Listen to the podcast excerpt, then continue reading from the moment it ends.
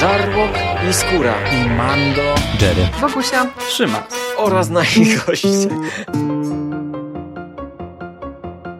Konglomerat podcastowy. Wasze ulubione podcasty w jednym miejscu. Zapraszamy. Zapraszamy. Zapraszamy. Zapraszamy. Zapraszamy.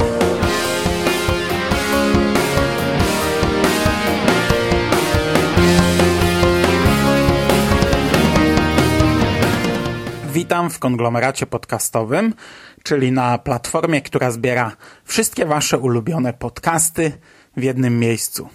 Ja nazywam się Hubert Spandowski, a dzisiaj opowiem wam o drugim tomie głównej serii Batman, wchodzącej w skład y, cyklu D C Odrodzenie, pod tytułem Jestem samobójcą.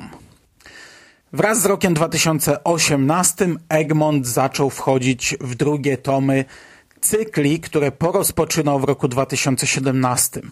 Oczywiście też, tak jak mówiłem gdzieś tam na początku, spadła trochę liczba tych wydawanych komiksów, bo w dwa tysiące siedemnastym były to cztery tytuły miesięcznie. No od początku wiedzieliśmy, że yy, w dwa tysiące osiemnastym ta liczba zostanie delikatnie zredukowana do trzech tytułów miesięcznie. Ale tak czy siak Egmont wydał tyle jedynek, że no trochę poczekamy sobie na rozwinięcie tych serii. I na początek, przynajmniej ja na początek biorę e, Batmana, czyli główną serię. Przypominam, że w zeszłym roku wyszły w sumie cztery Batmany z e, D C Odrodzenie. To jest e, ten, który wyszedł jako pierwszy, ale ja za niego zabrałem się gdzieś tam pod koniec. Omawiałem go całkiem niedawno, omawiałem go przed e, crossoverem, crossoverem Noc Ludzi Potworów. Pierwszy tom tego Batmana miał tytuł Jestem Gotam. Ten pierwszy tom w necie jest oceniany raczej chłodno i to tak delikatnie mówiąc. E, recenzje są od e, bardzo krytycznych po takie tam wyważone, umiarkowane. Drugi tom oceniany jest troszkę lepiej. Ja pierwszy tom oceniłem całkiem nieźle.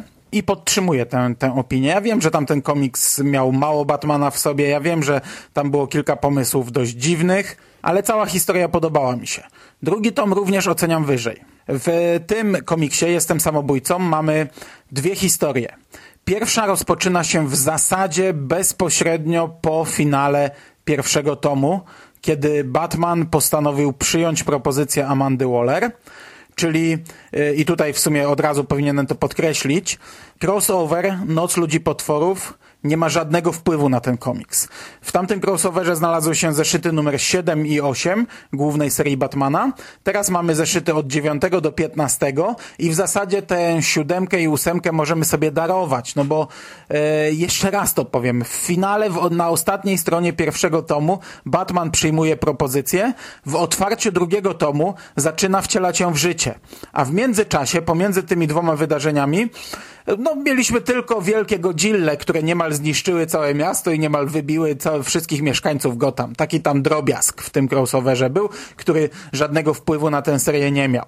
Jak widać, był to trochę bez sensu komiks, patrząc na, na całość, na, a, a crossover zbiera całość w sobie jednak, bo ani na serię Nightwing, ani na serię Batman, a podejrzewam też, że na serię Detective Comics również nie miał żadnego wpływu. A przedstawiał wydarzenie, no było, nie było, na ogromną skalę. Ja wtedy porównywałem go trochę do crossovera seriali z Arrowverse, no i jest coś na rzeczy, bo, bo tam wygląda to podobnie. Okej, okay, czyli jeszcze raz. W pierwszej historii Batman kompletuje drużynę. Swój prywatny legion samobójców i wyrusza z nimi na wyspę do najbardziej strzeżonego więzienia, którym zarządza Bane. To tam znajduje się obecnie psychopirat, który wywołał szaleństwo u Gotham Girl i no i tylko on może jej pomóc. I przez pierwsze pięć zeszytów, w zasadzie przez pierwsze cztery, bo w pierwszym Batman kompletuje drużynę, przez te cztery zeszyty śledzimy wprowadzany w życie plan Batmana. Na ile on ma sens, no to kwestia dyskusyjna. Na ile przewidywalne są twisty zaserwowane nam w tym komiksie, to, to również kwestia dyskusyjna. Tych twistów kilka dostaniemy. Na ile istotne są role członków drużyny, no poza Catwoman one są e, marginalne. ja, ja nie, nie, nie powiem, że, że są zerowe, ponieważ każdy z tego tutaj Suicide Squad Batmana ma jakieś swoje zadanie i je wykonuje, przy czym większość z tych zadań na dobrą sprawę mógłby wykonać każdy. Catwoman gra tutaj drugie skrzypce, czy pierwsze, no ale równoważne z Batmanem. I swoje pięć minut ma również Scarface, ale to, to jest chwila, chociaż tak, tak jak od początku oni mówią, jest on kluczową postacią, bo e, oni potrafią tam wejść i wywalczyć swoje, ale bez niego nie wyjdą i faktycznie ma to ręce i nogi.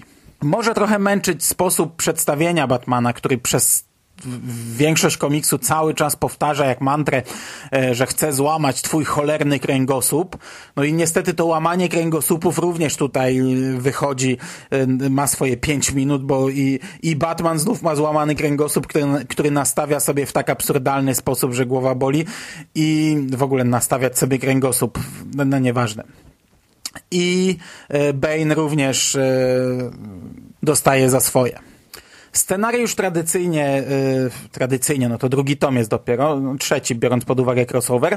Scenariusz tradycyjnie pisze Tom King. Yy, narracja przeplata się tutaj. Mamy zarówno klasyczną narrację, jak i dwa razy, dwa zeszyty są napisane w formie listów. Najpierw jest to list od y, Seliny do Bruce'a Wayne'a, a potem odwrotnie, od Bruce'a do Seliny, gdzie oboje opowiadają sobie nawzajem swoją historię. No i często ta narracja jest dwutorowa właśnie w tych przypadkach, gdy narrator, czyli te listy, opowiadają nam jedną historię, a rysunki i wypowiedzi bohaterów drugą. Ilustrację wykonał Mikiel Janin, zakładając, że tak to się czyta. Są to bardzo dobre rysunki. Mamy dużo wielkich, często dwustronnicowych kadrów, ale to nie jest tak wrzucane po prostu, żeby zapełnić czymś miejsce. Są to zawsze pełne szczegółów, obfitujące w wydarzenia i dynamiczne kadry. Jeśli mamy do czynienia z taką dwustronnicową ilustracją, to na niej mamy bardzo dużo wydarzeń. Na przykład wi- zazwyczaj widzimy Batmana walczącego z tą całą hordą e, Bane'a, co oczywiście fabularnie ma zero sensu, ale wizualnie wygląda bardzo fajnie i, i widzimy właśnie, e, mamy t- m, na takiej dwustronnicowej ilustracji odtworzony ruch jakby przepływającego Batmana przez te postaci i piorącego ich po pyskach. Ogólnie jest bardzo dużo takich ilustracji, które zapadają w pamięć. Postać Bane'a jest kontrowersyjna, ale to nie tyle wina mm, rysownika, no co pomysłu na tę postać, ponieważ on y, nie ma tego swojego klasycznego kostiumu, nie ma swojej maski, tylko y, jest cały czas ukryty w cieniu. My w zasadzie nie widzimy jego twarzy, ona jest cały czas zasłonięta czarnym, czarnym cieniem, natomiast całe ciało ma nagie. Cały czas chodzi nago wśród tych ludzi, walczy nago. No i jest to jakoś tam kontrowersyjne i, i dziwne. Druga historia pod tytułem Dachy, i tutaj wszyscy już pieją z zachwytów w recenzjach. To jest ten element tego komiksu, który naprawdę wyciąga go mocno w górę. To jest tylko dwuzeszytówka. To są dwa zeszyty, które stanowią świetną historię miłosną. Jest to pożegnanie Bruce'a i Seliny na tytułowym dachu. Została im ostatnia noc, kilka godzin, kiedy, do czasu, gdy Bruce odprowadzi ją do Arkham, i są to fajnie spuentowane relacje, które czytelnik miał zarysowane w tej pierwszej opowieści. Dostajemy też wyjaśnienie sprawy dwieście trzydzieści siedem morderstw, za które Catwoman została skazana na śmierć. No i jeszcze raz, jest to tylko dwuzeszytówka, która bardzo fajnie balansuje humor, akcję i romans. Rysunki są inne, są brudne, ale są świetne. Mitch Gertz doskonale gra mimiką postaci. Często serwuje nam wiele niemal identycznych kadrów, na których gra twarzami bohaterów, oczami, ustami, mową ciała. Bardzo często dostajemy duże tła, takie płachty w jednym, niemalże w jednym kolorze, ale właśnie kolorystyka tego komiksu to jest drugi ogromny plus i za kolory również odpowiada ten sam artysta. To jest taka właśnie zdominowana paleta barw, czyli w nocy mamy różne odcienie niebieskiego i gdy przeglądamy te strony, które rozgrywają się w nocy, no to tam dominuje, w zasadzie one są niemal, niemal całe na niebiesko narysowane. W pomieszczeniu przeważają jakieś takie zgniłe zielenie, o świcie żółć i, i mocne oświetlenie. Od strony graficznej ten komiks wypada doskonale. Autor serwuje nam również um, wspomnienia bohaterów, dostarczając kadry wzorowane na bardzo starych, klasycznych komiksach, pokazując pierwsze spotkanie tych postaci i to również dodaje smaku całej opowieści. Podsumowując, Batman, tom drugi, Jestem samobójcą, w moim odczuciu jest komiksem niezłym.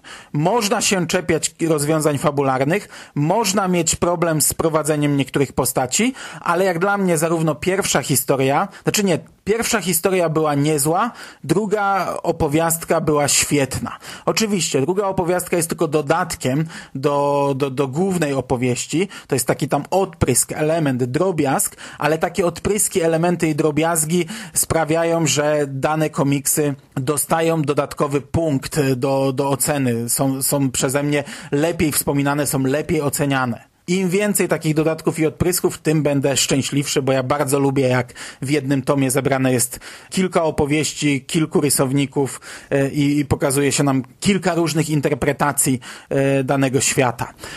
Na chwilę obecną był to dla mnie jeden z ciekawszych tomów z tym bohaterem, które dostaliśmy do tej pory od wydawnictwa Egmont w ramach serii D C Odrodzenie. I to na dzisiaj będzie wszystko. Bardzo Wam dziękuję za uwagę. Trzymajcie się ciepło.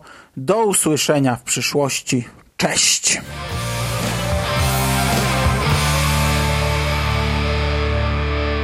You finished? It's game over, man. It's game over. What the fuck are we gonna do now? What are we gonna do? It's over. Nothing is over! Nothing! You just don't turn it off!